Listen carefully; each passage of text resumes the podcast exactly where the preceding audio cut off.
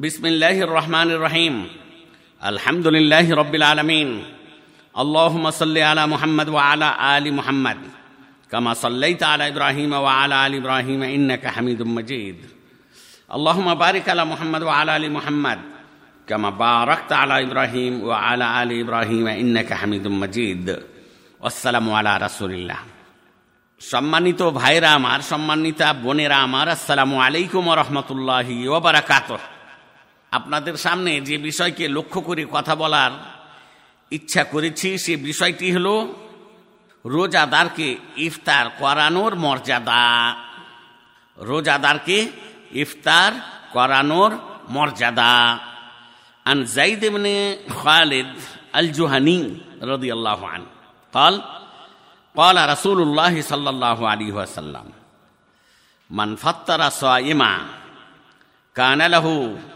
مثل أجره غير أنه لا ينقص من أجر الصائم شيئا رواه الإمام الترمذي في جامعه والإمام ابن ماجه في سننه واللفظ للإمام الترمذي قال الإمام الترمذي عن هذا الحديث بأنه حسن صحيح وصححه الألباني সম্মানিত ভাইয়েরা আমার সম্মানিত বোনেরা আমার Zaid bin Khalid al Juhani রদিয়াল্লাহ আনহ থেকে বর্ণিত তিনি বলেন আল্লাহ রাসুল সাল্লাহ সাল্লাম বলেছেন, যে ব্যক্তি রোজাদারকে ইফতার করাবে, সে রোজাদারের সমান সওয়াব পাবে এবং রোজাদারের সওয়াবও কোনো ক্ষেত্রে কম হবে না।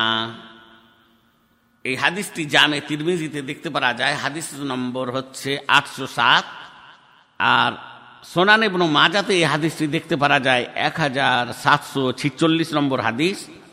তবে যে শব্দগুলি পাঠ করলাম, সেই শব্দগুলি জামে তিরমিজি থেকে নেওয়া হয়েছে।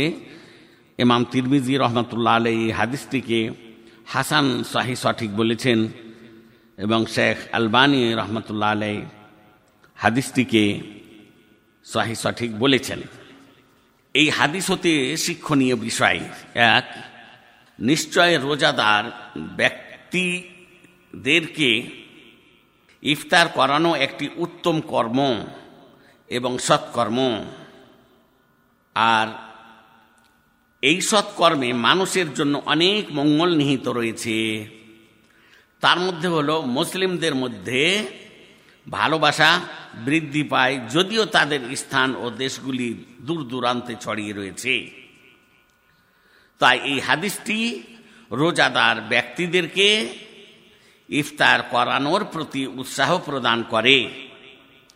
আর রোজাদার ব্যক্তিদেরকে ইফতার করানোর পুণ্য ও মর্যাদা বর্ণনা করে।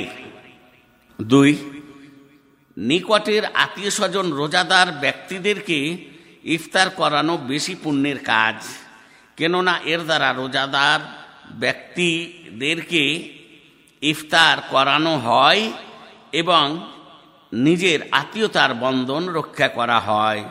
নিজের আত্মীয়তার বন্ধন রক্ষা করা হয়। তবে যদি দেখা যায় যে নিকটের আত্মীয় স্বজন চেয়ে অন্য লোক বেশি অভাবগ্রস্ত এবং সে রোজা ইফতার করার কিছু পাচ্ছে না, তাহলে এই অবস্থায় নিকটের আত্মীয় স্বজন ছাড়া অন্য রোজাদার ব্যক্তিকে ইফতার করানোই হবে বেশি পুণ্যের কাজ।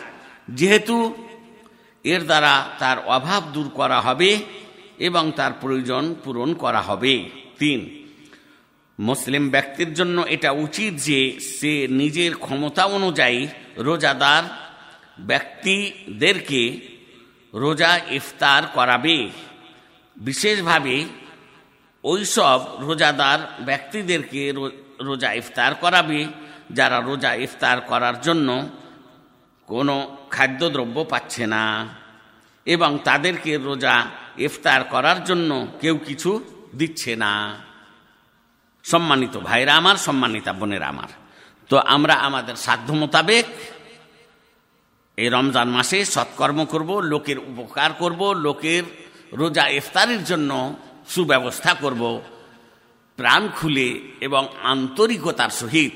আসসালামু আলাইকুম রহমতুল্লাহ বারাকাত